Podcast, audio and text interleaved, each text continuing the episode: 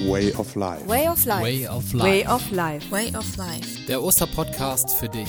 Ein Projekt der evangelischen Jugend Bad Godesberg Voreifel.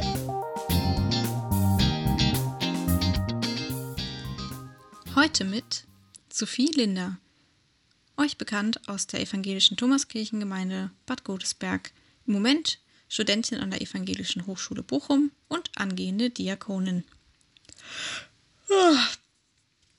Entschuldigt, ich bin tatsächlich wahnsinnig müde. Wenn man mich im Moment fragt, wie geht's dir so, dann ist die ehrliche Antwort meistens müde. Morgens fällt es mir verdammt schwer, aus meinem super gemütlichen Bett aufzustehen. Und wenn kein wichtiger Termin auf mich wartet, dann drücke ich die Snooze-Taste sehr gerne und oft auch mehr als nur einmal. Aber nicht nur morgens bin ich müde, auch tagsüber hätte ich oft nichts gegen ein kleines Mittagsschläfchen. Ich bin dann so richtig neidisch auf meine kleine einjährige Nichte oder auch viele Senioren, die dürfen nämlich tagsüber schlafen und das ist irgendwie auch völlig normal und niemand findet es verwerflich. Aber wenn ich mich jetzt mittags einfach hinlege, dann ist es, glaube ich, irgendwie uncool und nicht so angebracht. So ein Powernap ist ja gerade total in, aber das ist nichts für mich ich brauche ja irgendwie schon eine halbe Stunde, bis ich dann mal eingeschlafen bin.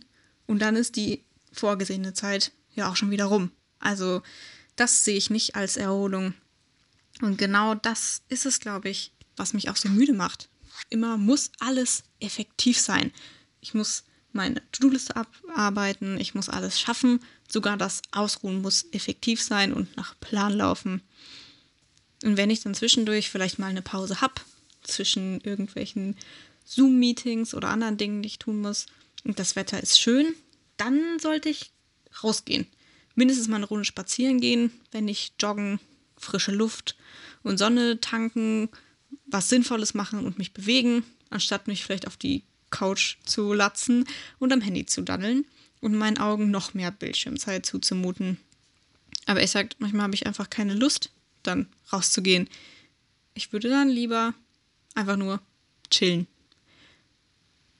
Ich denke, der Körper, der weiß auch, wann man eine Pause braucht, wann ihr eine Pause braucht. Und das kann einem auch überhaupt niemand vorgeben. Was euch gut tut, das wisst ihr schon selbst am besten.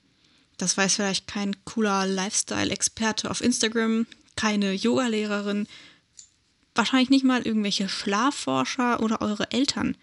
Wenn euer Körper von euch fordert, chill mal, dann solltet ihr ruhig darauf hören.